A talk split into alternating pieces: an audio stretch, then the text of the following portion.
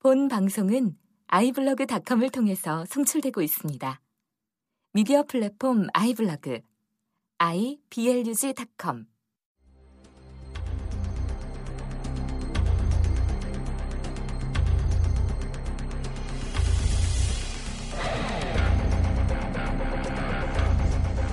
세월호 참사로 온 국민이 비탄과 분노에 빠져 있습니다. 희생자 가족들과 국민들은 철저한 진상 규명을 요구하고 있지만 시간이 지날수록 사건과 관련된 의혹들이 쏟아지고 있습니다. 하지만 정부와 수사당국은 각종 의혹에 대해 전혀 해명하지 못하고 납득할 수 없는 수사 결과 발표로 오히려 은폐 의혹만 불러일으키고 있습니다. 최근까지 밝혀진 여러 정황들을 볼 때 세월호 침몰 원인과 구조 수색 과정에 대한 정부의 진상 은폐 가능성이 높습니다. 이에 축구방송에서는 세월호 참사의 각종 의혹들을 검증하고 진실을 파헤치기 위한 본격 탐사보도 방송 국민정보원 PIS를 시작하고자 합니다.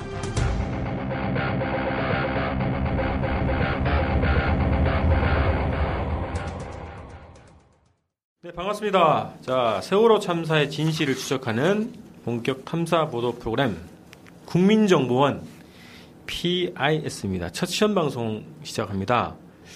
자, 국정원 음, 매주 이제 세월호의 침몰 원인 등을 비롯해서 핵심 의혹을 중심으로 이번 참사 관련된 각종 의혹들을 분석, 검증하고 새로운 의혹들을 수집, 분석해 나갈 예정입니다. 자, 언론과 네티즌 사이에서 논란이 되고 있는 침몰 원인, 침몰 시간, 구조 포기 의혹, 언딘 참여 등 각종 의혹들 중에서요 저희가 타당성이 있는 의혹들 어, 이런 주제들을 몇 가지 좀 정해서 또 심층 분석하고 또 검증을 해보려고 합니다. 자 청취자분들께서 주권방송 홈페이지에 지금 마련된 국민신고센터가 있습니다. 여기 페이지로 들어오셔서요 각종 증거들과 의혹들을 좀 모아주시기 바랍니다. 여러분 여러분들과 함께 의혹들을 파헤치고 검증해서 진실에 한 발짝씩 다가가 보겠습니다. 많은 응원과 참여 좀 부탁드리겠습니다. 자, 우리가 앞으로 이제 검증하고 파, 파헤쳐야 할 주제들이 굉장히 많습니다. 그 중에서 대표적인 몇 가지만 좀 정리를 해보면 사고 시각, 원인, 그리고 보고 시간과 내용, 구조와 관련된 의혹, 그리고 선장을 비롯한 핵심 인사들에 대한 의혹, 그리고 언딘 투입을 둘러싼 의혹들, 그리고 조작되고 은폐되고 삭제되고 있는 증거들 이런 주제들이 굉장히 방대합니다. 그래서 오늘부터 이제 하나하나 좀 세세하게 여러분들의 집단지성 그리고 과학적 지식, 풍부한 경험, 그리고 헌시적인 분석 등으로요. 세월호 참사의 진실을 추적해 나가도록 하겠습니다. 자, 오늘 시험 방송인데요. 함께 해주신 분들 먼저 소개를 드리겠습니다. 자, 천안함의 진실을 추적하는 남자. 천안함 민군합동조사위원을 역임하셨고요. 전 서프라이즈 대표를 역임하셨습니다. 그리고 현재 진실의 길 대표를 맡고 계시면서 양심적이고 정의로운 선박 및 항해 전문가이시기 때문에 이번 세월호 참사에 또다시 진실을 찾기 위해서 동분서주하고 계시는 우리 신상철 대표님 모셨습니다. 안녕하십니까? 네. 자, 다음으로요, 이제 그, 어, 카이스트 공학 박사 신데요. 지금 연구소에서 연구를 어, 하고 계시는 분입니다. 어, 이 사건 관련해서 어, 이 인력을 그리고 두뇌진을 투입하고 계시고 이 사건의 진실을 찾기 위해서 또 함께 애써주시고 계시는 우리 곽동기 박사님 함께 하셨습니다. 네, 안녕하십니까? 네, 반갑습니다. 자, 오늘 방송에서는요, 우선 이 사건 관련된 전반적인 현황을 한번 짚어보고요. 그리고 최근에 논란이 되고 있는, 그래서 네티즌들의 질타를 한몸이 받았던 한겨레 신문의 기획 기사, 여섯 가지 루머와 팩트 확인, 음, 이 기사에 대한 또 이야기를 또 집중적으로 해보도록 하겠습니다. 먼저 우리 곽동기 박사님께서 세월호 참사의 진실을 이제 밝히는 데서 반드시 짚고 넘어가야 될 의혹들 무엇인지 좀 개괄적으로 한번 정리를 해 주시기 바랍니다. 예. 세월호 사건 살펴보다 보면 많은 국민들이 의혹이 들지 않을 수가 없습니다. 그렇게 되는 이유로서는 첫 번째로 이 사건이 통상적인 이런 해상 이제 재난 사건에 비해서 증거가 계속적으로 인멸이 되고 있지 않습니까? 네. 단적으로 본다면 뭐 선장이 해경 간부 집에 묵었다고 하는데 그 집에 CCTV가 사라진다든지요. 그리고 세월호가 침몰되던 바로 그 시점에 그 항적 기록 AIS 기록이 사실상 이제 수동으로 선원들이 껐다는 거지 않습니까? 그런 부분들이라든지요.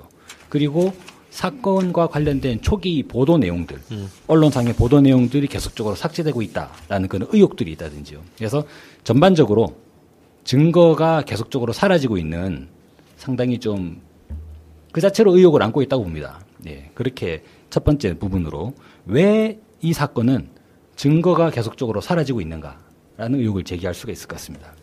그러다 보니까 이 사건에 대해서 무언가 정부 측의 발표 내용들을 저희가 신뢰하기가 어려워지는 것이죠. 그렇죠. 예. 첫째적으로 무엇이냐?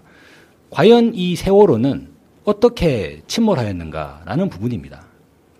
사실상 검찰 측의 이제 그 합동수사본부죠 현재로서는 합동수사본부 측의 내용들을 보면 여러 가지 복합적 요인으로 인해 가지고 세월호가 침몰했다고 하고 있습니다. 이를테면요, 첫째적으로 세월호가 증축으로 인한 그 5층에 더 많은 이제 그 여객인들을 더 이제 수용하기 위해서 5층 설비를 증축하는 과정에서 세월호가 무게 중심이 올라갔다 이런 증축 부분이 있고요. 그리고 또 하나는 이 실질적인 이 화물 적재량보다 훨씬 더 많은 그래서 대략적으로 그 처음에 세월호가 허가받은 화물 적재량이 약 900톤 가량인데 그것의 거의 4배에 달하는 3,600톤의 화물을 적재하게 되면서 또 무게 중심이 올라갔다. 음. 그리고 그런 과정에 화물을 배에 화물을 규정보다 더 많이 싣게 되면 배가 무거워지지 않습니까? 그러면 그렇죠. 배가 물 속으로 더 밑으로 처지겠죠. 예, 그렇게 내려가는 상황이 되는데 그 상황을 또 이제 복구를 하고 사실상 이제 겉으로 보기에 배가 정상적으로 이제 화물을 적재한 것처럼 보이게 하기 위해서 대체적으로 뭐 국민 여러분 다 아시겠습니다만 배 바닥에는 배의 평형을 잡아주는 그런 평형수 탱크가 존재하고 있죠. 근데 이 평형수 탱크의 평형수를 상당 부분 이제 뺨으로 인해 가지고 인위적으로 빼서 배를 그러니까 또 화물을 많이 실어 가지고 배가 무거워졌는 무거워졌으니까 배에 필수적으로 평형을 잡아야 되는 평형수를 빼서 배의 전체 무게를 맞추었다. 또 그 과정에서 무게 중심이 또 올라가게 되었다라는 음. 부분입니다. 네. 그리고 또 한 가지는 이제 그 stabilizer의 부분인데요. 세월호라는 커다란 배가 이렇게 방향을 틀 때 방향을 트는 부분을 변침한다고 하지요.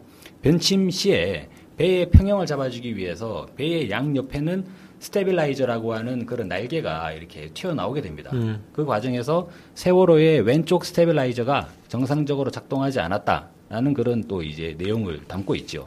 그리고 또 한 가지는 이 세월호의 화물을 3,600톤의 화물을 적재를 할 때 실질적으로 출항 시간을 맞추기 위해서 뭐 그 목적성은 또 여러 가지 또 내용들이 담을 수 있겠습니다. 적재 시간을 줄이기 위해서 그렇게 그러니까 표현할 수 있나요? 예, 빨리 제 시간에 출발하기 위해서 음. 그래서 화물을 결박을 규정대로 하지 않았다는 것이죠. 음. 또그 과정으로 배가 기울을 때 화물이 한쪽으로 쏠리면서 배의 평형이 완전히 또 무너졌다라는 내용을 담고 있고요.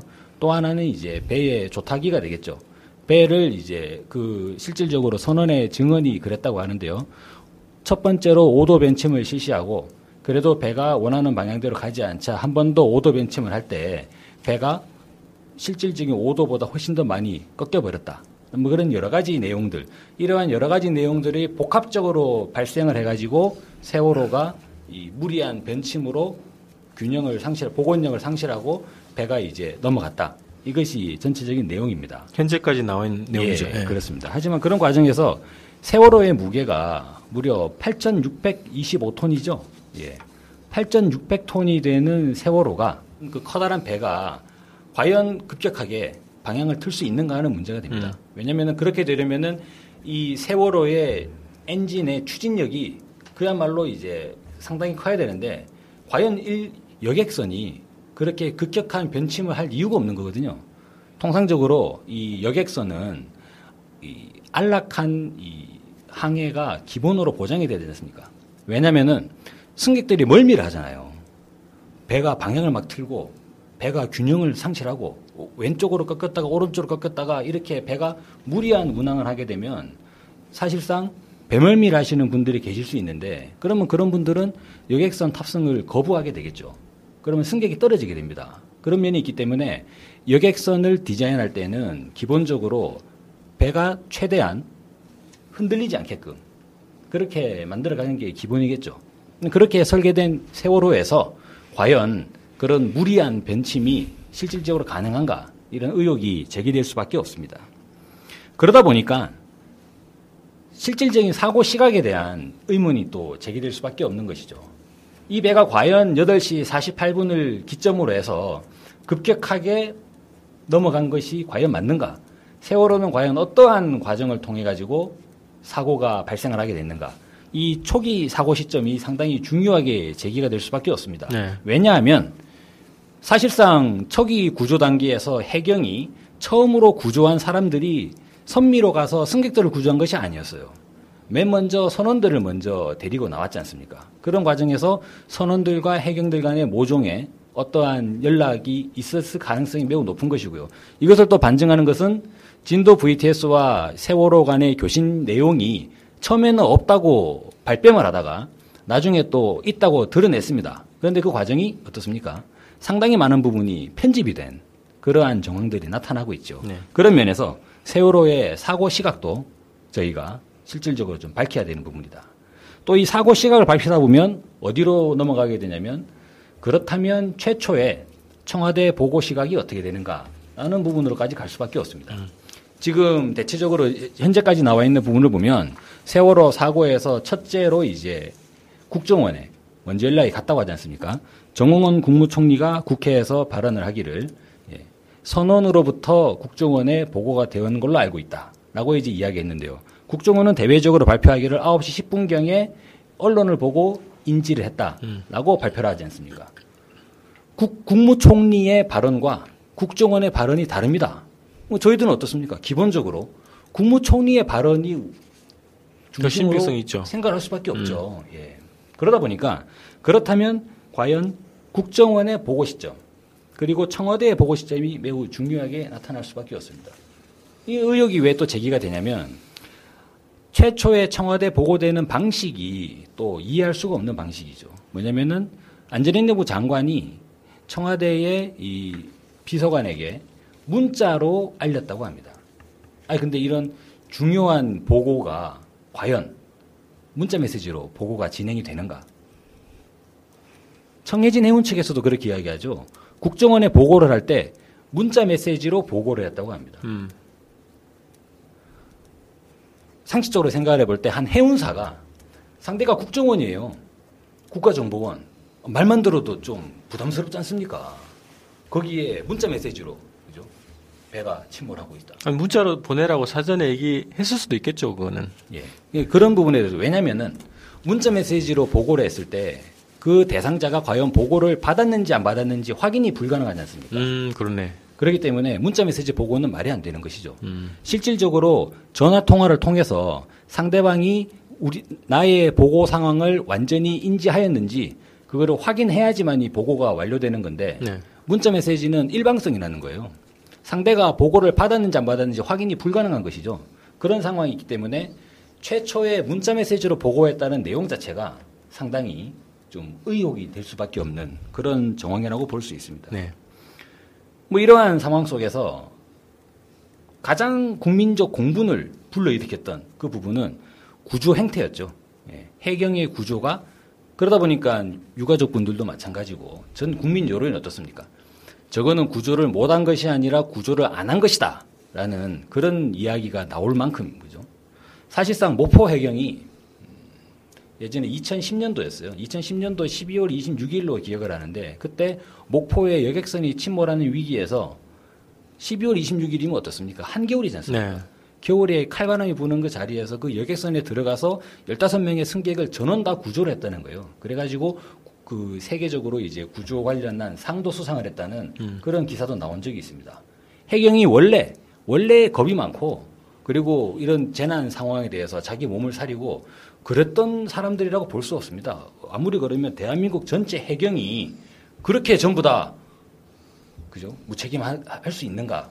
이해가 안 되는 부분이죠. 전- 전체적으로 구조가 미비했다라는 지적이 공무적으로 일으- 불러일으키는 것이고 네. 또한 가지는 이것을 둘러 나누어 봐야겠죠.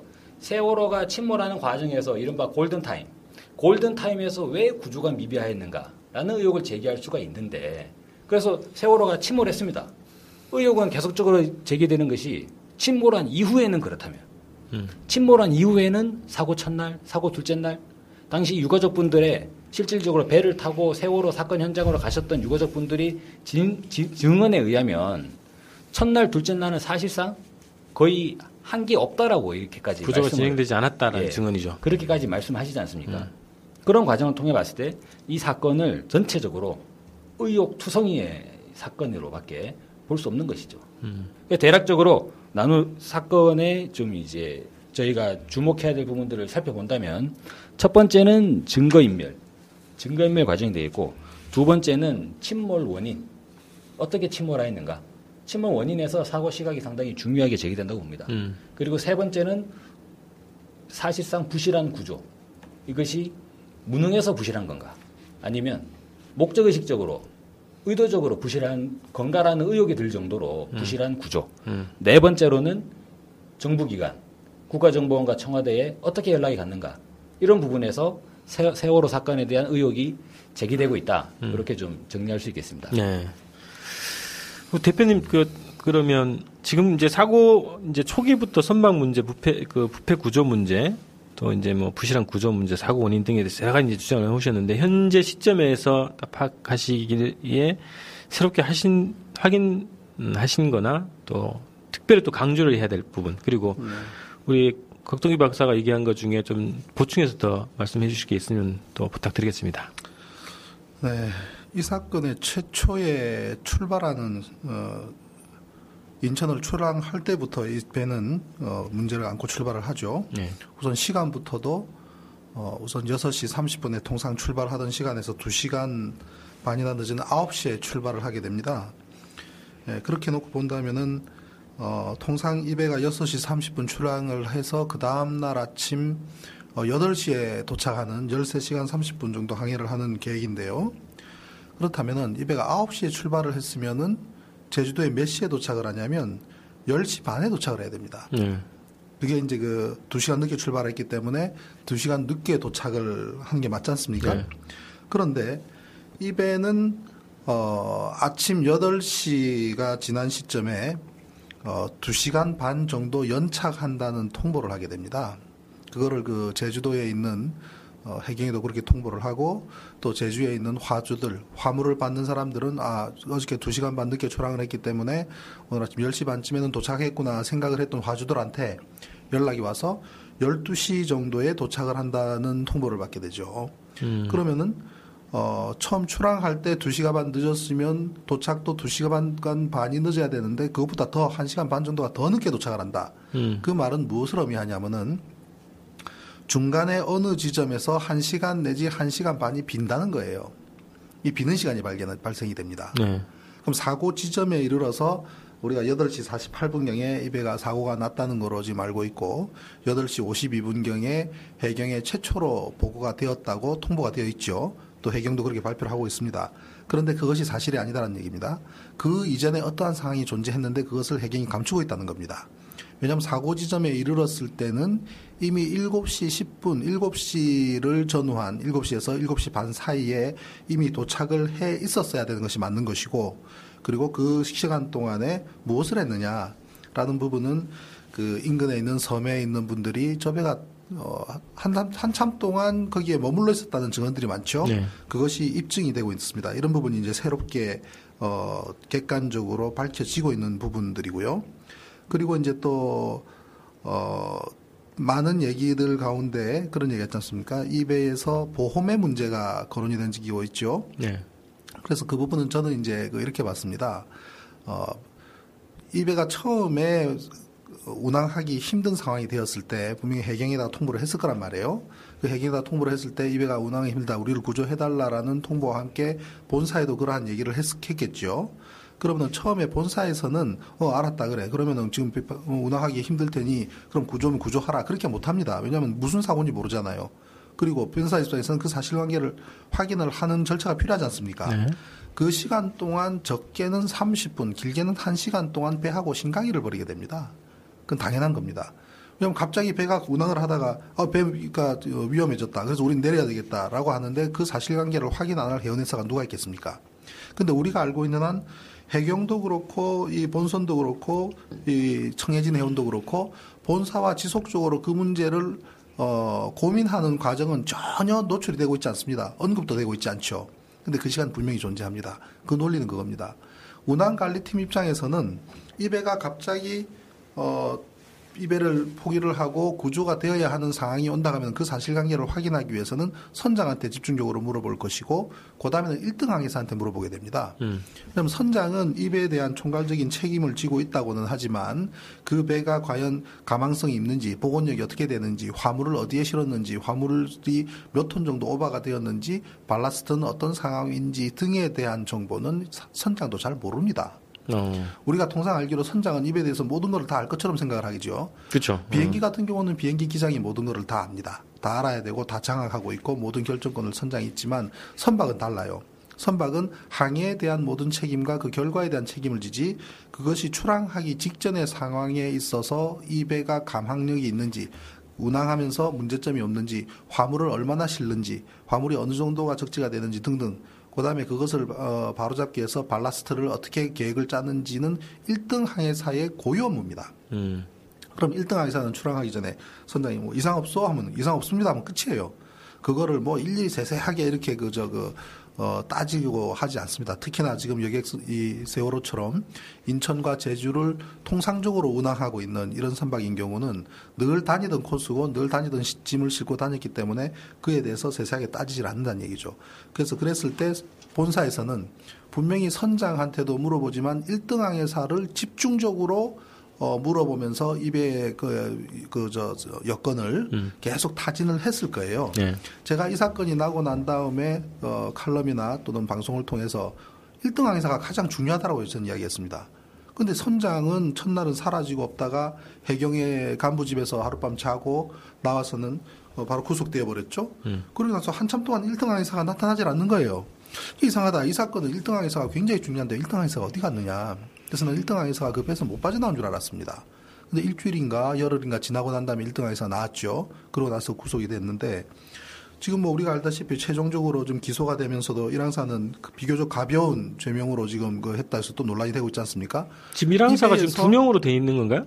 예. 두, 두 명이죠. 일반은 네. 입양 입에는 이제 두 명인데 네. 물론 뭐 어떤 배들은 일항사가 두 명일 수도 있습니다. 음. 예를 들면은 화물에 관련된 부분을 총괄하는 일항사가 있고 그다음에 네. 이제 항해나 이런 다른 부분에서 총괄하는 어, 일항사가 있고 한데 이 배는 왜 두 명인가라는 부분도 분명히 앞으로 음. 짚어봐야 될 문제입니다. 그리고 네. 하루 전날 또 입사했다는 그런 부분들도 우리가 사실관계를 밝혀야 되고 그래서 일항사를 둘러싼 수마 많은 지금 그 의혹이나 여러 가지 말들이 나오고 있죠. 네. 그래서 굉장히 어떤 그 문제의 인물인 것만은 분명한 사실입니다. 아무튼 이 1등 항해사에게 어, 섬, 그, 이 회원 회사 간의 어, 이 항해 가능성 여부 그것이 적게는 30분에서 1시간 정도는 옥신각신하는 시간이 있을 것이다. 있었을 것이라고 저는 분명해 봅니다. 그런데 그 사이에 그럼 해경은 무엇을 했을까라는 거죠. 그 해경은 그동안에는 기다렸을 거예요. 처음에는 이 배가 운항하기 힘들다는 사실을 접수를 했을 때는 지금 7시 20분을 전후한 그 텔레비전을 통해서 어, TV 방송을 통해서 이미 속보가 나갔다는 얘기는 나와 있지 않습니까? 네. 예, 그것도 이제 사, 어, 다 지워짐으로 인해 가지고 또 하나의 지금 뭐 어떤 사실관계를 밝혀야 되는 걸로 지금 비화되고 있습니다만은 해경은 선박 회사와 본선이 완전하게 그것을 결정할 때까지는 기다리는 자세를 취했을 겁니다. 그랬을 때 처음에 운항관리팀에서는 최대한 제주까지 이 배가 계속 계속 가주기를 바랬던 부분이 있을 거예요. 왜냐하면 그 상태에서 이 배가 어, 진도 앞바다에서 퍼지게 된다고 가정을 했을 때 우선 여객에 대해서는 다 이송을 해야 되잖아요. 바깥으로. 그렇죠. 팽목항으로 음. 처음에 이송을 해서 그다음에 목포로 가서 목포에서부터 제주로 다시 보내줘야 됩니다. 그러면 이 청해진 해운은 모든 비용을 다 환불해 줘야 되죠. 어? 미리 받은 돈을. 네. 그 다음에는 또 제주까지 또 다시 새로 표를 끊어서 모두 제주로 이제 또 이송시켜줘야 됩니다. 그러면 그 동안에 하루가 걸릴지 그 다음 날 될지 모릅니다. 그죠? 그 다음 제주에서는 수학여행 온다고 기다렸던 모든 그 스케줄이 다 그냥 흐트러져 버리죠. 거기에 대한 페널티까지도 정해진 해오는 물어야 될지도 모릅니다. 그 화물은 더 심각해요. 화물을 그러면 이 화물을 옮기는 과정을 생각해 보십시오. 진도에서부터 이 배를 견인을 해서 예인선을 데려다가 두 척이나 데려다가 목포까지 예인을 합니다. 예인 비용도 만만치 않겠죠.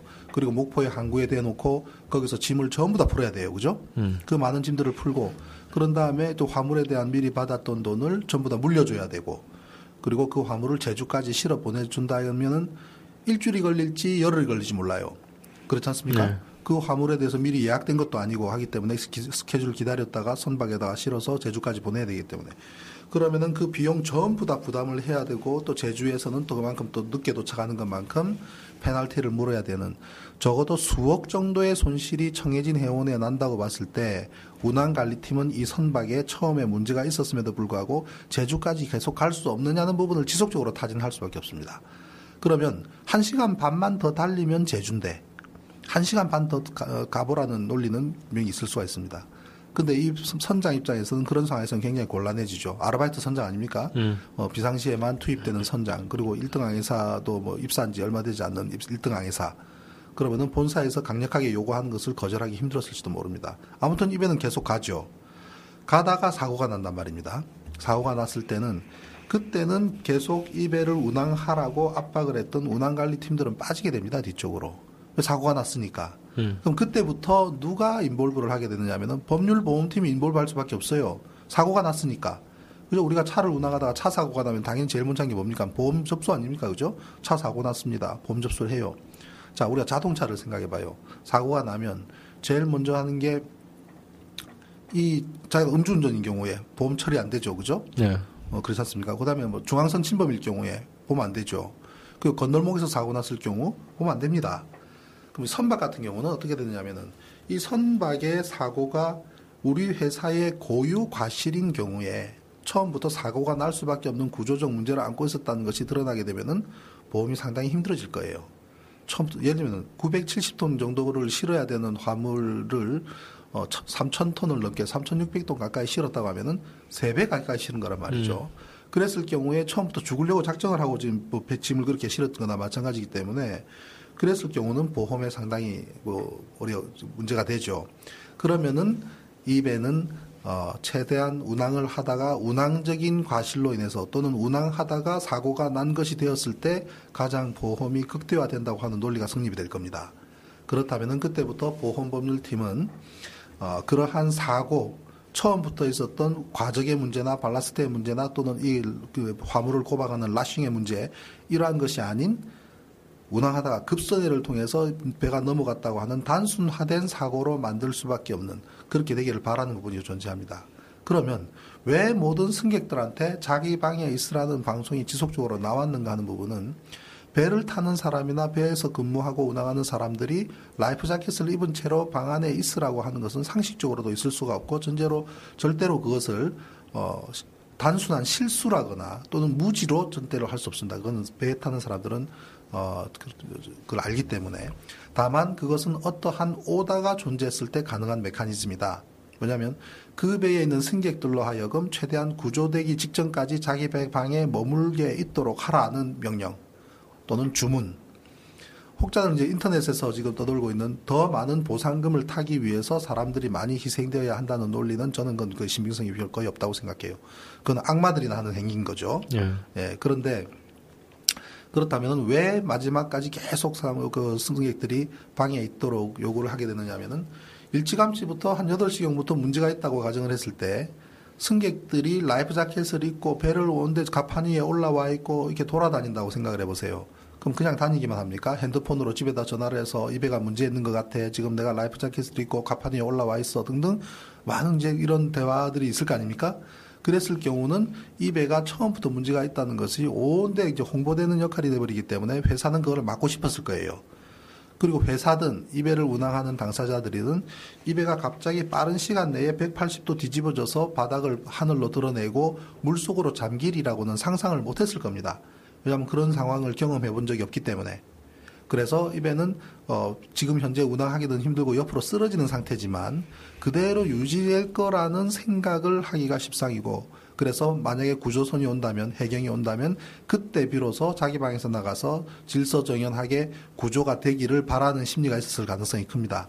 그렇기 때문에 구조되기 직전까지는 최대한 방에 머물도록 하라는 본사의 어떠한 지시상에 의해서 이 선박 내에 있는 그 담당자는 계속 그거를 우리는 악마의 방송이라 그러죠. 계속 거기가 더 안전하기 때문에 방에 머물라 머물라고 하는 방에 있으라 가만히 있으라 하는 방송이 나왔던 부분도 결국은 그러한 본사의 법률 보험팀의 보험과 관련된 부분이 연결되지 않나 이렇게 생각을 하고요. 또 한편으로는 일본의 와타나베 그 교수님이 그 이야기하신 부분이 있어요. 사실 그 부분은 참 우리가 그 이야기하기가 좀 힘든 부분이기도 한데 어떤 논리냐면은 회사 입장에서는 어떤 면에서 어, 사고가 난 배 같은 경우에 그 사고가 난 배는 어, 어 화물이라든지 그 다음에 또 선체라든지 그 다음에 인명 손상이 발생했을 경우에 어, 모든 보험 관계가 존재합니다. 예. 그래서 지금 이 그 청해진 해운이 세월호와에 대해서 어느 보험회사와 어떠한 조건으로 보험 계약을 맺었는가는 반드시 조사 대상이 돼야 되고 공개가 돼야 됩니다. 아직까지 안 되고 있거든요. 네. 그 중에서 어떤 얘기가 나오냐면은 우리가 교통사고의 예를 한번 들어보십시다. 교통사고가 났을 때, 이건 끔찍한 얘기지만, 어, 그 사고를 당한 사람이 사망했을 경우와 그 다음에 영구적인 장애를 앓고 있을 경우의 차이가 크게 나, 다릅니다. 음.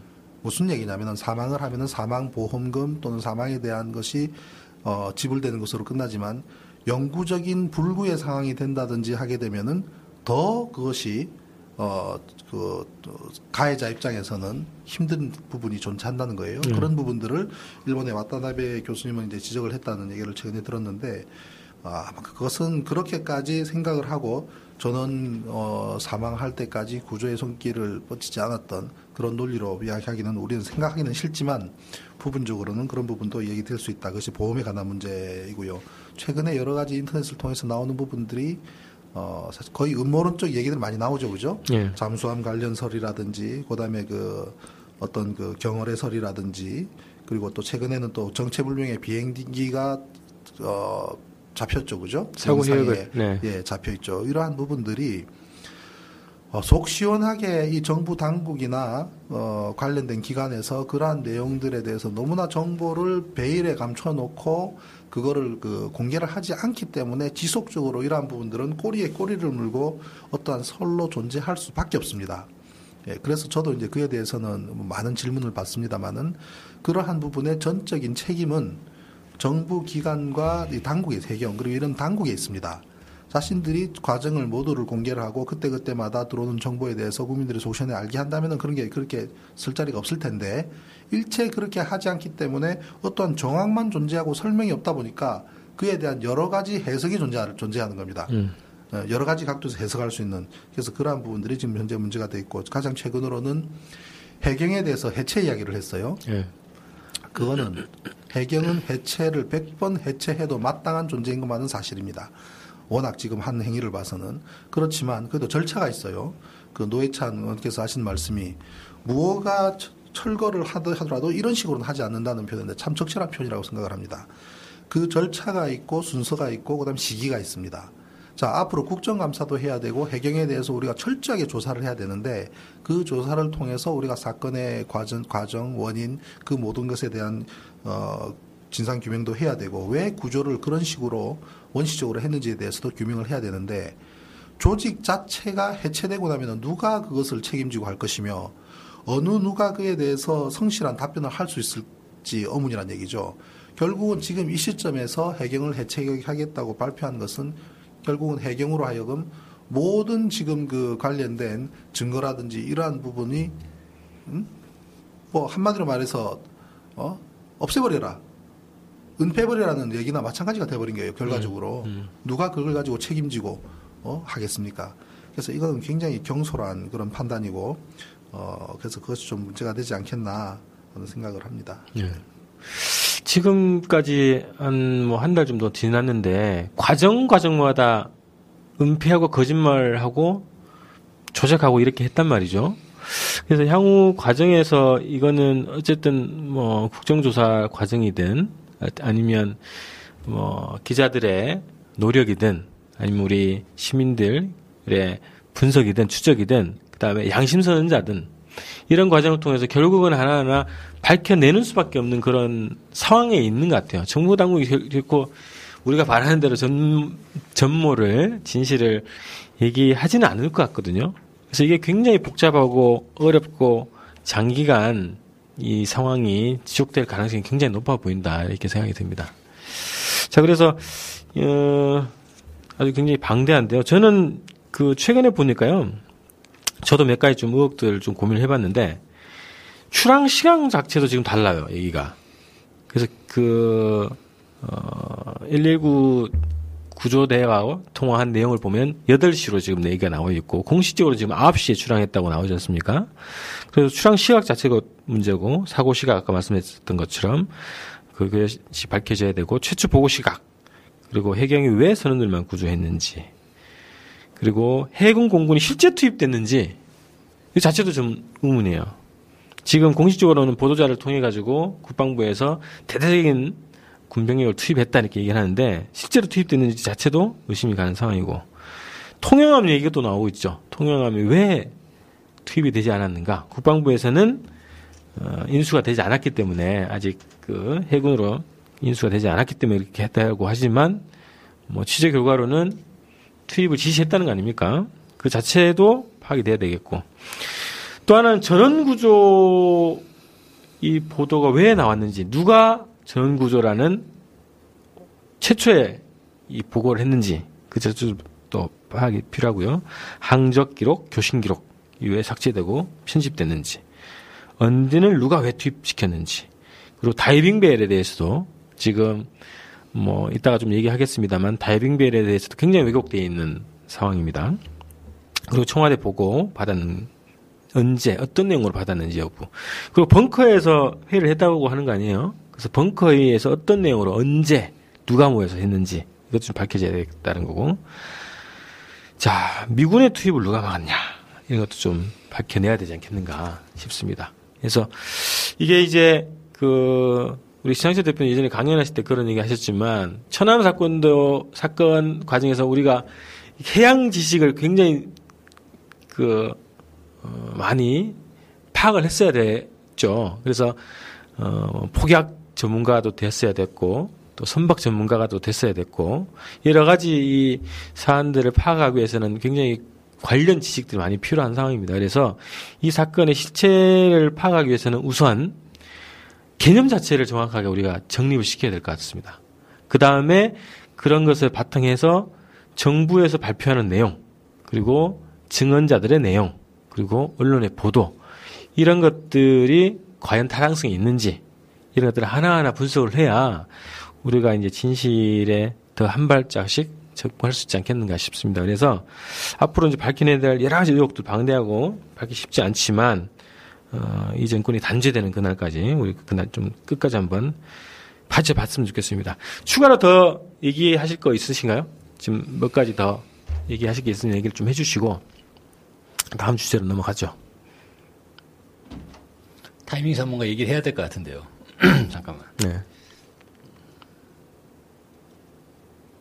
제가 먼저 할까요, 그럼? 예. 예, 예. 하십시오. 현재 뭐 일베시 출항 시각은 9시에 출항한 걸로 나와 있죠, 보도에. 네.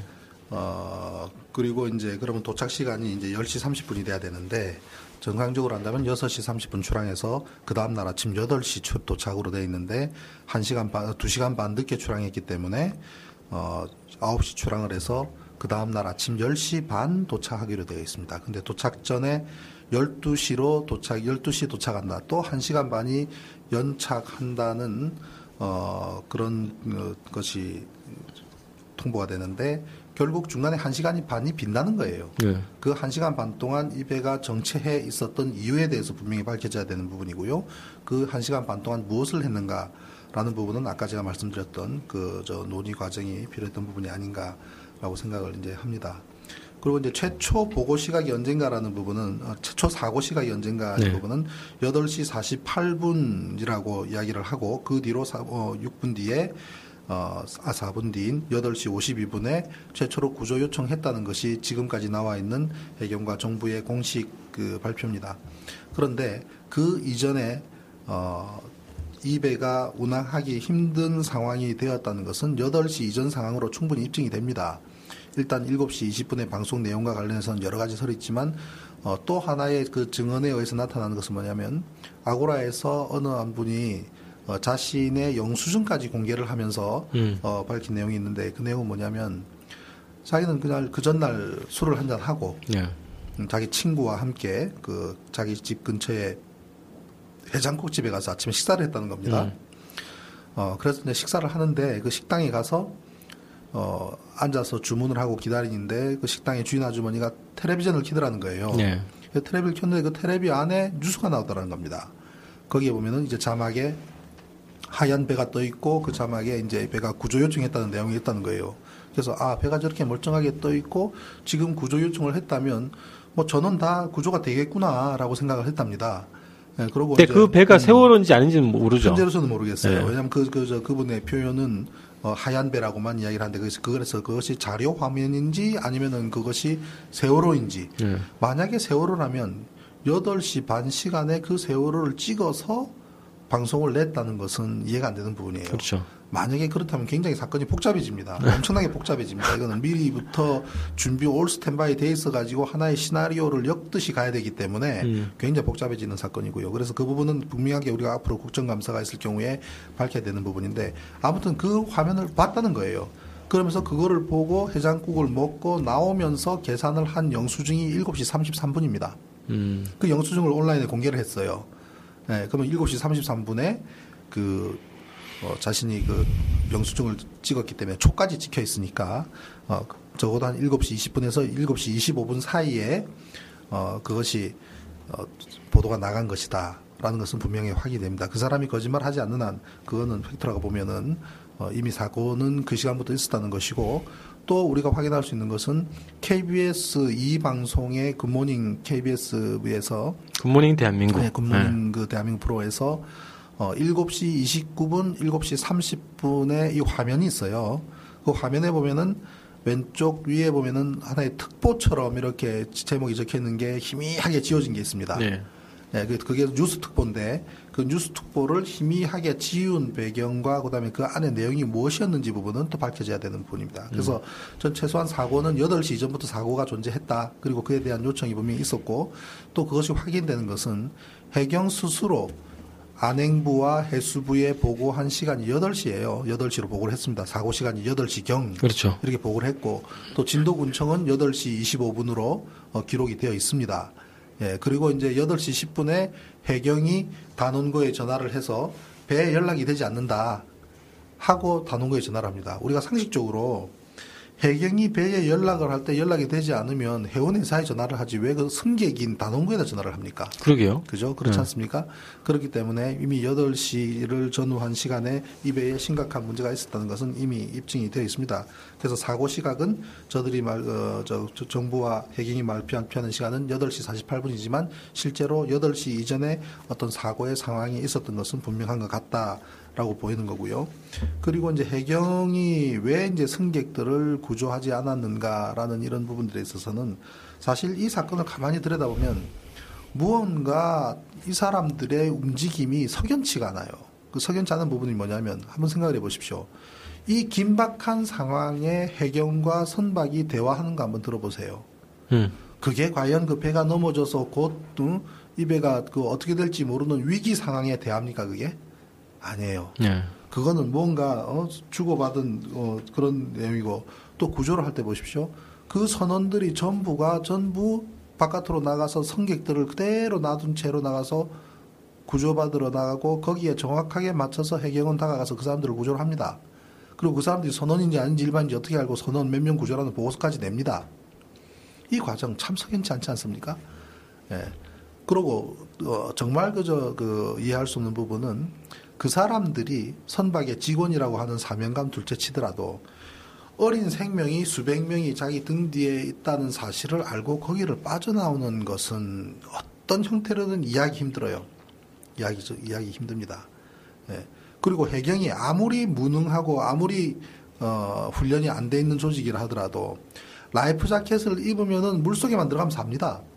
그럼 빨리 들어가서 그 안에 있는 방 문을 두드리고 어, 문을 열어서 사람들을 나오게 하고 아니면은 유리창에 빤히 보이는 사람들 유리창을 깨서라도 바깥으로 구조할 수 있는 여러 가지 액션들을 다 무시하고 그저 바깥에 나와 있는 사람들만 한 사람 한 사람 이렇게 하기에 모든 시간을 소비하는 겁니다. 음. 그게 9시 반부터 10시 20분까지 무려 50분 동안 무려 50분 동안 선장 한 사람 이렇게 태우는데 10분 이상 시간을 소요할 정도로 헬기가 와서는 그 바다에 있는 사람 바다 물 속에만 밀어 넣어도 살 수 있는데 그 잔잔한 바다에 이 모든 과정들이 어떤 그 구조라는 부분을 에 대한 음, 어, 그냥 못해서가 아니라 어떠한 메커니즘으로 저렇게 구조를 하지 않았는지에 대해서 굉장히 이제 의구심이 이제, 이제 가는 부분이죠. 예, 그래서 이제 이러한 부분들이 앞으로 이제 그 우리가 그, 그 특검이라든지 이런 걸 통해서 밝혀져야 되는데 저는 천안함 재판 때도 마찬가지입니다만은 천안함에 대한 제가 명예훼손으로 고소를 당하고 고발을 당하고 어, 법정에서 4년 동안 지금 재판을 하는 과정에서 그래도 우리나라 사법부를 통해서 뭔가 진실 규명을 하는 과정이 반드시 필요하다고 보는 이유는 그 과정에서 제가 주장한 내용이 사실인지 거짓인지를 판가름하기 위해서 수많은 관련자들이 법정에 나오고 있습니다. 증인, 증인으로. 네. 그렇기 때문에 지금 그 천안함과 관련된 80여 명의 증인 가운데 이미 50명이 법정 증언에 섰습니다. 그 과정에서 굉장히 중요한 많은 사실들이 사실 밝혀졌어요. 언론들이 일치 안 써서 그렇죠. 아직도 이제 30명의 증인이 남았기 때문에 천안함 사건은 1년 내지 1년 반 정도 재판이 더 진행돼야 되는데 마찬가지로 이 세월호 사건도 물론 국정감사가 어, 있으면은 국회에서 일종의 진실 규명 과정이 필요하겠지만 반드시 법정에 가서 또 다뤄줘야 되는 문제라고 생각을 합니다. 음. 그래서 저는 지난 5월 14일 날 어, 해양경찰청장과 그리고 언딘의 대표이사 그리고 청해진 해운의 회장과 사장 그 네 사람에 대해서 미필적 고의에 의한 살인의 죄와 그리고 직무유기의 죄로 제가 고발을 했습니다. 고발장을 접수를 했는데요. 그때 제가 삼암대 사령관도 고발을 하려고 생각했습니다. 왜냐하면 삼암대 사령관은 그 네 사람과는 별개로 직무유기의 죄가 있다고 저는 봤습니다. 생각해 보십시오. 사고 현장에서 불과 75km밖에 떨어지지 않은 곳에 삼함대가 있는데 그 삼함대는 우리 서해에서 상당히 막강한 이 그 함대를 보유하고 있는 부대란 말이죠. 네.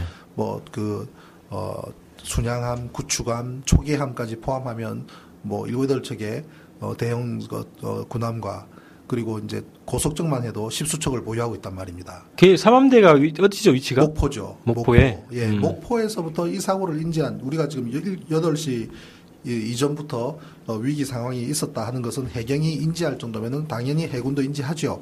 그럼 8시에 만약에 목포에서 출발만 할 수 있었다면 대한민국에서 제일 빠른 배들이 PK함들, 고속정들은 속력이 45나트 나옵니다. 45나트면 시속 80km예요. 음. 한 시간이면 도착합니다. 네. 8시에 목포에서 출항한 고속정들이 한 배당 음, 한 고속정당 20명의 대원을 싣고 현장에 도착하면 20명의 해군 장병들이 life jacket을 입고 열척이면 200명 아닙니까? 네.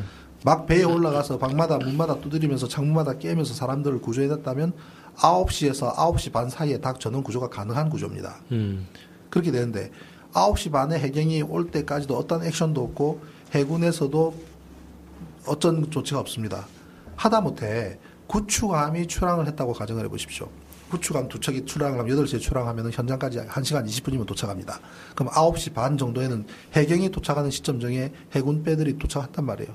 쓰러지기 시작하는 세월호를 선수와 선미 부분을 구축함이 들이받아서라도 선박은 굉장히 약하기 때문에 우리가 보면 쇳덩어리라서 강한 것 같지만 굉장히 약합니다. 세월호 선수나 선미를 구축함이 정면으로 앞으로 밀고 분- 붙여나면 쇠는 쇠끼리 찌그러들면서 엉켜버리지 무슨 그 충격으로 인해서 안에 있는 분들이나 바깥에 있는 분들이 위험해지고 그런 상황 전혀 없습니다. 음. 그냥 찌그러진 채로 한 몸이 되는 거예요. 꽂아버리는 거네. 그렇죠. 예. 그래서 뼈 해군 배는 굉장히 앞부분이 날카롭기 때문에 그냥 힘으로 밀어붙여도 됩니다. 그렇게 하고 저 수심이 낮은 곳으로 밀고 가도 됩니다. 좌초시키면 될 거 아니에요. 그죠? 음. 그렇게 하든지 아니면 밀어붙이고 있는 동안은 선박이 더 이상 기울어지지 않기 때문에 그동안 빨리 그 안에 있는 승객들을 바깥으로 구조시키고 그다음에 만약에 물이 새는 곳이 있으면은 해군의 보수 능력이 얼마나 뛰어납니까? 매일 물 새는 전쟁 나서 어, 배가 전투 상황이 되어서 어, 배에 물이 새거나 하게 되면은 보수하고 하는 훈련이 늘 해군이 하는 훈련인데 얼마든지 할 수 있는데 전혀 하지 않았다. 이 사고가 났을 때 삼함대 사령관이라는 사람이 자기 사무실에 와서 텔레비전을 보면서 이상을 보고 있었다고 상상을 한다는 건 끔찍한 일이에요. 그렇기 때문에 그 사람은 직무유기로 내가 고발을 하겠다고 생각을 했었는데 하지 않았던 것은 뭐냐면 더 큰 일이 있는 거예요. 해군 참모총장이 구조함을 투입하기 위해서 통영함을 투입하려고 했는데 안 됐습니다. 네. 누가 막았느냐 이 말이지, 그죠? 막을 이유가 없는 거 아니에요. 그렇죠. 해군 참모총장의 결정인데 그러면 그러면은 우리 김선동 의원이 어, 이야기한 것처럼 해군 참모총장의 지시 사항을 막을 수 있는 사람은 대통령과 합참의장밖에 없다고 이야기를 하는데 음. 제 생각에는 대통령과 합참의장이 그것을 막았기보다는 대통령과든 합참의장이든 그것을 승인하지 못하도록 역할한 누군가 존재한다. 그럼 그 누군가 누구냐? 음. 우리는 그 점을 지- 주목을 해야 되는 것이라고 봅니다. 그래서 그것을 특정하기보다는 우리가 그 당시에 어떤 사건 이거는 이미 참사입니다만은 하나의 사고의 영역을 넘어서서 사건으로 치닫고 있는 거 아닙니까? 그렇다면 그 사건에서는 우리가 누가 최종적으로 이득을 보려고 했던가 라는 관점에서 네. 그 본다고 하면은 이 사건이 점점 점점 길어지고 이 고통이 길어짐으로 인해서 자신들의 과거가 덮어지기를 바라는 조직이 있다고 하면은 분명히 그에 대한 과오를 우리는 물어야 되고 그 과정을 우리는 반드시 찾아야 된다고 예, 생각을 합니다. 네. 예. 그 제가 두 가지 궁금한 게 생겨 가지고요. 하나는 그러니까 배가 아무리 이제 그 짐을 많이 실었다 하더라도 급격하게 그런 빠른 시간에 침몰이 되려면 파공이 있어야 되는 거 아닐까 싶거든요. 아, 그 부분은 네. 그 그렇지는 않습니다. 왜 그러냐면요. 어, 이 배가 화물을 세 배를 실었다 그러죠. 네. 세 배를 실었다고 하는데 그렇게 실는 이유는 있을 겁니다. 왜냐하면 어, 이 배가 예를 들면 970톤까지 실는 것이 적정하다라고 이제 그것은 이제 한국 선급협회에서 규정하는 어떠한 그 리미테이션이거든요. 그러면 970톤까지 실으라고 해서 970톤만 싣고 다니면 가장 이상적이겠지만 네. 그두 배, 세 배 실었다는 것은 과거에도 통상 그렇게 다녔다는 걸 의미합니다. 다른 배들도 예. 대부분 다 그러지 않을까요? 무슨 얘기냐면 970톤이라고 되어 있는 법적인 어떤 그런 제한은 이 배가 운항하는 동안에 겪을 수 있는 가장 심각한 상황을 규정을 합니다. 음. 예를 들면 태풍이 부는 상황, 여름철에 엄청난 태풍과 파도가 높은 상황에서도 이 배가 안정성을 확보하려고 하면 그 정도 화물을 싣는 것이 바람직하다라는 것이죠. 네. 그런데 인천과 제주를 오고 가는 동안에 날씨 괜찮고 그 한 뭐 상황이 괜찮다고 하면 두 배 내지 세 배를 실어도 이 배가 괜찮더라는 경험치에 의해서 그렇게 싣고 다녔을 거예요. 그러겠죠. 예. 이윤을 극대화하기 위해서 그래서 우리가 1톤 트럭을 가지고 있지만 1톤만 싣고 다니는 것이 아니라 음. 1.5톤도 싣고 2톤도 싣고 하면서 이삿짐도 나르고 하는 거나 마찬가지 논리라고 보시면 돼요. 네. 그런데 실제로 이 배가 이제 우리가 알기로도 세 배의 화물을 실었다고 하지만 과연 세 배뿐이겠느냐라는 부분이 문제가 돼요. 그건 뭐냐면 자 10톤짜리 어, 트럭이 들어왔습니다. 그런데 이 트럭이 항운 노조에 와서 기록을 하고 하는 동안에 10톤짜리가 5톤으로 바뀌어 버려요. 무슨 얘기냐면 가격 때문인가요? 10톤짜리가 예를 들면은 100만 원이라고 쳐요. 음, 음. 뭐 실어 주는데 그런데 5톤 5톤이 되면은 반으로 줄어들겠죠. 네. 그러면은 그 요금이 반으로 줄어들고 그 반으로 줄어든 요금을 가지고는 거기 항운 노조나 아니면은 이 선박과 관련된 사람들이 서로 나눠 갖는 구조가 된다고 하면 비리가 형성이 되는 거죠. 그게 바로 화물 조작입니다. 음. 이 화물 조작이 최근에 밝혀져서 상당히 그저 수사도 받고 있죠. 예, 그거는 어, 통상적으로 하고 있는 그런 부조리한 겁니다. 그러면 실제로 기록된 것은 5톤밖에 안 되지만 그 무게는 10톤이라는 얘기입니다. 네. 더 심각한 거는 어떤 사례가 있냐면 우리 회사의 트럭이 저 배를 타- 타고 갔다고 하는데 우리 배에 우리 회사의 이사님이 저 트럭을 몰고 저 배를 탔을 텐데 현재 배도 차도 없고 어 그 같이 갔던 이사님도 어 연락이 안. 행방불명이 됐다는 네. 얘기예요. 그런데 그 명단에는 없다는 겁니다. 화물 명단에도 없고 승객 명단에도 없다는 겁니다. 그건 뭘 의미합니까? 만약에 그분이 그 배를 탔다면 어떠한 기록도 남기지 않고 배를 탔다. 즉 항운 노조가 되었든 아니면 이 선박에 있는 운항 관리팀이 되었든 아니면 선장이든 일항사든 음. 누구든 어떠한 기록 하나 남기지 않고 서로의 개인적인 거래만으로 이배 차배를 배에다가 짐을 실었다는 얘기가 되거든요. 그러면 이런 톤수는 전혀 계산에 안 잡히는 겁니다. 그럼 실제로는 우리가 알고 있기로는 세 배 정도의 화물을 실었다는 것은 리스트 상이지 음. 실제로는 네 배 이상이 실렸을 수가 있는 겁니다. 그럼 처음 출항할 때부터 굉장히 위험 상황으로 출발을 하죠. 그러면 그 동안에 파공이 발생을 했는가? 우리가 군함 군산 앞바다를 지날 때에 밑에 bottom touch가 되는 어떤 정황이 있던 거는 여러 증언을 통해서 나타났어요. 그래서 거기에서 어떤 약간의 파공이 있었을 가능성 분명히 있습니다. 그래서 그에 대해서는 배를 인양하거나 아니면 인양하기 전이라도 우리가 bottom survey를 통해서 어, 충분히 이거를 조사를 해봐야 되지만 배는 달려가는 동안에 기름을 씁니다. 기름이 써야죠. 네. 그 기름은 배 밑바닥, 밑바닥에 있는 어, FO 탱크, 기름 탱크에서 계속 기름이 소모가 되지요. 그 소모되는 만큼 바닥에 있는 공간이 점점 더 어, 가벼워지니까 무게 중심이 높아지게 됩니다. 음. 그다음에 이틀 내내 500명 가까운 사람이 식수 써야 되죠. 그다음에 샤워하고 세수해야 되죠. 허드레 물 써야 되죠. 그다음 식당에서는 계속 요리한다고 물 쓰게 되죠. 그 부분이 다 빠져나가게 됩니다. 그죠? 발라스트 탱크 같은 경우는 뭐 물을 채운다고는 하지만 안 그래도 화물을 너무 많이 실다 보니까 발라스트 탱크를 예, 무- 물을 많이 주입을 해서 배를 안정화시키지도 못하고 오히려 발라스트 탱크를 비워야 되는 상황 아까 우리 곽 위원님께서 말씀을 하신 것처럼 그런 상황이 되는 상황이 되니까 사고 지점에 이르러서는 이 배가 더 이상 복원력을 찾지 못하는 지점에 이르는 것은 충분히 있을 수 있는 일입니다. 음. 네. 그러면 그렇게 획 넘어가는 수도 있다는 건가요? 그 정도 상황이면. 배가 떠 있는 원리 자체가 무게 중심이 어, 부력 부력이 무게 중심보다도 높았을 때 배가 떠 있는 거거든요. 음. 그런데 무게 중심하고 부력 중심이 맞아져 버리면 배가 그냥 돌아가 돌아가는 물체가 됩니다. 예, 예. 예. 그래서 이제 그것이 이제 무게 중심이 더 높아지면 전복이 되죠. 이 배가 복원력을 상실했다는 것은 이 배가 넘어진 것 그 자체가 증거입니다. 음. 이 배가 복원력이 있느냐 없느냐의 문제보다도 배가 뒤집어져서 넘어간 그 자체가 복원력을 완전히 상실해 버린 것에 대한 증거기 때문에 어 즉 그 무거운 것이 위에 있고 아랫부분이 가벼워지는 순간 배는 언제든지 전복이 가능한 겁니다. 그러면 그 다음에 이제 침몰 속도 얘기가 네. 있, 있죠. 자, 배가 왼쪽으로 기울기 시작하죠. 네. 이 배가 왼쪽으로 기울 때는 처음에는 복원력 때문에 기울었을 거라고 봅니다. 음. 복원력을 상실한 어떤 GM의 문제, 그래서 기울었는데, 그 다음에 그것을 급속도로 기울게 하는 첫 번째 메커니즘은 가판 위에 있는 화물입니다. 가판에 있는 화물을 자세히 보면 제, 전혀 묻지 않았습니다. 컨테이너 박스들을 그대로 쭉쭉쭉쭉 이어놨기 때문에 배가 조금 기울어지면서 그다음에 가판이 굉장히 미끄러워요. 왜 그러냐면은 이 바다의 해수가 물 위로 올라 바다 위로 올라오잖아요. 네네. 아무리 날씨가 좋아도 배가 앞으로 항해를 하면 뱃머리에 부딪힌 파도나 이런 것들이 올라와서 가판 위를 적시게 됩니다. 그 코팅을 그러면, 거죠. 그러면 배 네. 바닥 밑바닥이 미끄러운 데다가 컨테이너 박스들을 그냥 이렇게 모아놨기 때문에 한쪽으로 밀리기 시작하죠. 선수 쪽에서 쿵 하는 소리가 들렸다는 부분이 바로 그 컨테이너 박스가 왼쪽으로 쏠리면서 왼쪽 벽을 치는 소리예요. 그러면 왼쪽으로 몰려버린 이 화물들이 우리가 바다가 유체 위에 떠 있는 거 보십시오. 얼마나 그 가운데 중심을 잡고 떠 있으려 그러면은 좌우의 무게 밸런스가 맞아야 됩니까? 그런데 어느 한쪽 부분에서 왼쪽으로 조금만 이동을 해도 왼쪽이 무거워지면서 왼쪽이 낮아지잖아요. 그 낮아짐이 왼쪽을 더 기울게 하고 더 기울게 하는 게 화물을 좀 더 왼쪽으로 당기는 연쇄작용을 가지고 옵니다. 그러면서 왼쪽으로 급속하게 쏠리면서 배를 왼쪽으로 넘겨버리죠. 배가 왼쪽으로 넘어갔을 때 그 다음에 문제가 뭐냐면 이 배는 화물을 실는 그 램프가 선미에 두 개가 있습니다. 오른쪽에 하나, 왼쪽에 하나.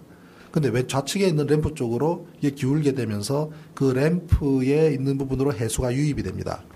왜냐하면 통상 그러한 램프들은 어, 화물을 실을 때는 내려놨다가 나중에 올리고 나면 배 벽에 붙어서 워터타이트, 즉 수밀이 돼야 되는데 그것은 국제 규격에서는 그 워터타이트를 엄밀하게 요구를 합니다. 근데 우리 연안을 다니고 있는 우리 이 로로선들 이 이그 어그 페리호들은 수밀이 굉장히 부실해요. 나중에 이 배를 조사해봐야 또 알겠지만 그냥 올려 붙이면은 그 틈새가 분명히 있을 거라고 봐요. 그 틈새로 물이 들어오기 시작하면은 그 바닷물은 화물창으로 들어가게 되죠. 화물창으로 들어가면서 쭉 유입된 화물창이 오히려 이 배를 더 왼쪽으로 끌어 들어가기 시작하고 배가 90도 이상 기울기 시작하면서부터는 가판 위에 있는 출입구를 통해서 해수가 급속하게 유입이 돼버립니다. 그럼 그때부터는 걷잡을 수가 없죠. 예, 그 메커니즘으로 급속히 불과 20분 만에 완전히 전복되어 버리는 형태가 되어 버린 겁니다. 다른 나라의 사고 사례 게 있죠. 그렇게 될 때 배가 이렇게 배 바닥을 위로 드러내면서 완전히 뒤집어지는 형태로 이제 침몰 하지 않습니까? 네. 이게 실질적으로 이게 뒤집어지는 현상이 이게 어떻게 가능한지 좀 더 자세하게 설명을 해주시는 게 어떨까 싶어요. 왜냐면은 실질적으로 이제 그 세월호의 설계 도면을 보면 화물 칸이 배의 가운데 정도에 위치하더라고요. 밑 아랫 부분은 이제 밸러스 탱크나 이제 기관실 같은 것들이 엔진이나 아까 말씀하셨던 이제 기름 탱크 같은 게 존재하게 되고 중심 부분이 화물 칸 그리고 배 위에 상부 5층 정도가 이제 네. 여객칸 이렇게 선실, 네. 구성이 되는데 이것이 이제 실질적으로 무게가 무게가 무게 중심을 잃어가지고 배가 이제 쓰러졌다면 네. 문제는 쓰러진 데서 더 나가서 이게 완전히 뒤집어져 버린 예, 거예요. 예. 예, 그 메커니즘은 이겁니다. 어, 배가 떠 있을 때의 상황을 보면은 아래 위 밸런스가 어느 정도 맞았다는 얘기예요. 그죠? 예. 맞았고 적당하게 하부는 그나마 이 배가 평형을 유지할 만큼 어 그 그나마 무게 중심이 부력 중심보다는 낮게 있었는데 어느 순간 하부에서부터 발라스트가 빠져나가든지 아니면 기름을 소모가 되든지 해서 그걸 상실했다는 거 아닙니까? 예. 그럼 상실하면서 기울기 시작을 했을 때 좌로 기울든 우로 기울든 이 배는 좌로 기울었어요. 예. 좌로 기울면서 해수가 유입이 되죠. 해수가 유입이 되면은 해수가 어디를 유입하면은 첫째 화물창에 유입이 됩니다. 그죠? 화물이 있는 화물 내부 통로 거기에 유입이 되고 두 번째는 더 기울게 되면은 선실에 유입이 됩니다. 그죠? 그런데 발라스트 탱크가 비어 있는 상황이고 발라스트 탱크를 최대한 비운 상태이기 때문에 이 발라스트 탱크는 그 안에 있는 그 공기는 그대로 유지가 되거든요. 비어 있는 상태가. 그런데 선실 부분은 공기로 비어 있던 부분에 해수가 유입이 되니까 상부는 더 유- 무거워지는 반면에 발라스트 탱크에 비어 있는 공간은 해수가 유입되는 것이 아니라 막혀 있으니까 하부의 가벼운 부분은 그대로 존재하는 겁니다. 결국 밸런스가 무너진 거예요. 그러니 침실에 물 들어가는 순간부터는 180도 넘어갈 수밖에 없는 구조예요. 이게 이제 저는 생각을 할 때 매 배의 맨 아랫 부분이 기관실이 존재하기 때문에 초기에 이제 해수가 침수가 될 때 그 엔진 룸이나 그런 기관실에 먼저 배- 물이 차 들어가지 않겠는가? 그럼 아랫 부분에 계속 무게가 더, 예, 더 생각을 했거든요. 존재할 것이다. 못한 부분이 뭐냐면 예. 해수가 유입이 됐을 때에 제일 먼저 들어가는 부분이 화물창 쪽으로 들어갑니다. 먼저 그렇게 되는 이유는 예, 이제 화물창으로 화물을 실은, 네. 싣는 그 덮개를 램프, 그 램프 때문에. 하나요? 그렇죠, 램프 그 램프의 때문에. 수밀이 예, 제대로 되어 있지 않기 그렇죠. 때문에 제대로 되어 있지 않죠. 왜냐하면 예. 엔진룸에 해수가 들어가려 그러면 배 밑바닥에 파공이 생기거나 하는 부분이 생겨야 돼요. 예. 그리고 이 어, 선체 내부로 들어온 물의 이 위험성이라는 것은 뭐냐면 우리가 어떤 그 용기 내에 어, 물이 들어 찼을 때에 완전히 가득 찼을 경우, 그다음 뚜껑이 막았을 경우는 하나의 고체와 똑같이 돼버립니다. 그죠? 어떤 예. 모멘트가 존재하지 않습니다. 똑같은 고체가 되는데 물이 절반만 차 있을 경우는 물이 찰랑찰랑하게 되죠. 예. 이 물이 찰랑찰랑하는 부분이 요동함에 따라서 왼쪽으로 흐르고 오른쪽으로 흐르고 하면서 벽에 주는 모멘트 이 힘이 미치는 힘값이 굉장히 불안정하게 미칩니다. 그거를 어, 전문 용어로 이제 free surface moment라 그러는데 자유 표면 효과예요. 자유 표면 능량인데 물이 흐르기 시작했을 때 왼쪽으로 쏠리고 오른쪽으로 쏠리면서 이 배의 동요 주기와 맞았을 때 급속하게 한쪽으로 쏠림을 유발할 수가 있습니다. 그래서 들어온 해수가 이미 화물창을 화물창 굉장히 넓은 공간이에요. 예. 거기를 휩쓸고 다니면서 또 밑 부분적으로는 엔진룸으로도 내려가겠죠. 근데 내려가지만은 엔진룸은 그 자체의 고유 무게를 가지고 있지만 그 텅 비어 있는 화물창에 유입되는 해수가 이렇게 흔들리면서 배를 더욱더 기울게 만들고 그다음 선실 쪽과 관련된 출입구로 물이 들어오기 시작해서부터는 상부 선실이라 그러면 최상부잖아요. 최상부에 물이 더 들어온다는 것은 상부가 굉장히 무거워진다는 걸 의미해요. 그러면서 그게 전부 잡아 당기면서 바로 뒤집어지게 되는 것이죠. 완전하게. 하여튼 그 원인을 좀 더 봐야 되는 어쨌든 배 자체를 조사를 해봐야 되는 거 아닙니까, 그죠? 그래서 지금 제일 중요한 게 지금 제가 그 지난 5월 14일 날 해경청장과 언딘 사장 그리고 어 청해진 해운의 사장과 회장 그 사람들을 어 고발을 했는데 네. 그 후속적인 것이 이 선체에 대한 증거 보전 신청을 해야 됩니다. 음. 그래서 다음 주중으로 저는 예상을 하는데 어 이거는 우리가 시민사회단체나 우리가 개인이 하기보다는 어 그 가족분들이 네. 가족분들께서 이 사건의 진상 규명을 바라시지 않겠습니까? 그렇죠? 그렇죠. 그래서 진상 규명을 위해서라도 꼭 그 이 선체는 보존이 돼야 됩니다. 지금 벌써 나오는 얘기가 인양의 얘기부터 해서 그다음에 전부 다 뭐 선박 절단 얘기가 선박을 나왔죠. 절단해 가지고 음. 고철로 끄집어 내겠다는 얘기까지 나오고 있는 마당인데 그것은 증거를 인멸하겠다는 얘기나 다름이 아닙니다. 그래서 이 증거를 그대로 보존해야 됩니다. 이 배는 이 하부에 어떠한 데미지가 있는지, 어떠한 손상이 있는지, 어떠한 변화가 있는지 이에 대한 충분한 조사를 해야만 진상 조사의 첫 단추이기 때문에 어, 이 선박에 대한 증거 보존 가처분 신청이 반드시 필요한 부분입니다. 이게 빠르면 다음 주도 예, 가능할 수 있겠다. 지금 언론을 하고 있습니다. 네. 네. 자, 그, 어, 저는 아직 지금 실종자가 지금 17분, 6분 정도 남았다고 하는데 그 실종자 숫자도 지금 정확하게 확정할 수가 없는 상황이죠. 이런데 그러면 배가 그동, 그 정도 상황에서 계속 그 상태에서 잠수를 통해서 어쨌든 그 구조를 해야 된다. 이런, 이런 상황이네요. 현재 상황 자체는. 실종자 숫자 부분도 참 한 게 우선 차량하고도 안 맞잖아요. 학생들이 차를 갖고 들어간 건 아니잖아요. 그렇죠. 그럼 학생 숫자와 거기 있는 승용차와 트럭 숫자를 합치면은 그 모두가 승객으로 볼 수도 있고, 음. 그다음 제주도 같은 경우는 렌트카 회사가 많기 때문에 네네. 한 렌트카에서 차량을 20대를 요청을 해서 들어갈 수도 있을 겁니다. 탁송 그죠? 차량, 그죠? 음. 어, 그렇죠. 다 그런 경우는 어, 그 차량 숫자와 승객 숫자가 같지 않을 수가 있어요. 네. 이러한 부분들을 대략 가늠을 해보더라도 그보다는 훨씬 많을 가능성도 있다고 지금 보아지는 것이죠. 네, 네. 자, 일단 오늘 그 1부에서는 이렇게 좀 전반적인 의혹들, 또 밝혀야 될 의혹들에 대해서 좀 정리를 좀 해봤는데요. 앞으로 뭐 계속 세부적으로 하나하나씩 좀, 어, 분석하고 추적을 좀 해봐야 되겠습니다. 1부 이렇게 좀 마치고 2부에서는 그 한겨레 신문의 기획 기사 관련해서 또 이야기를 이어가도록 하겠습니다.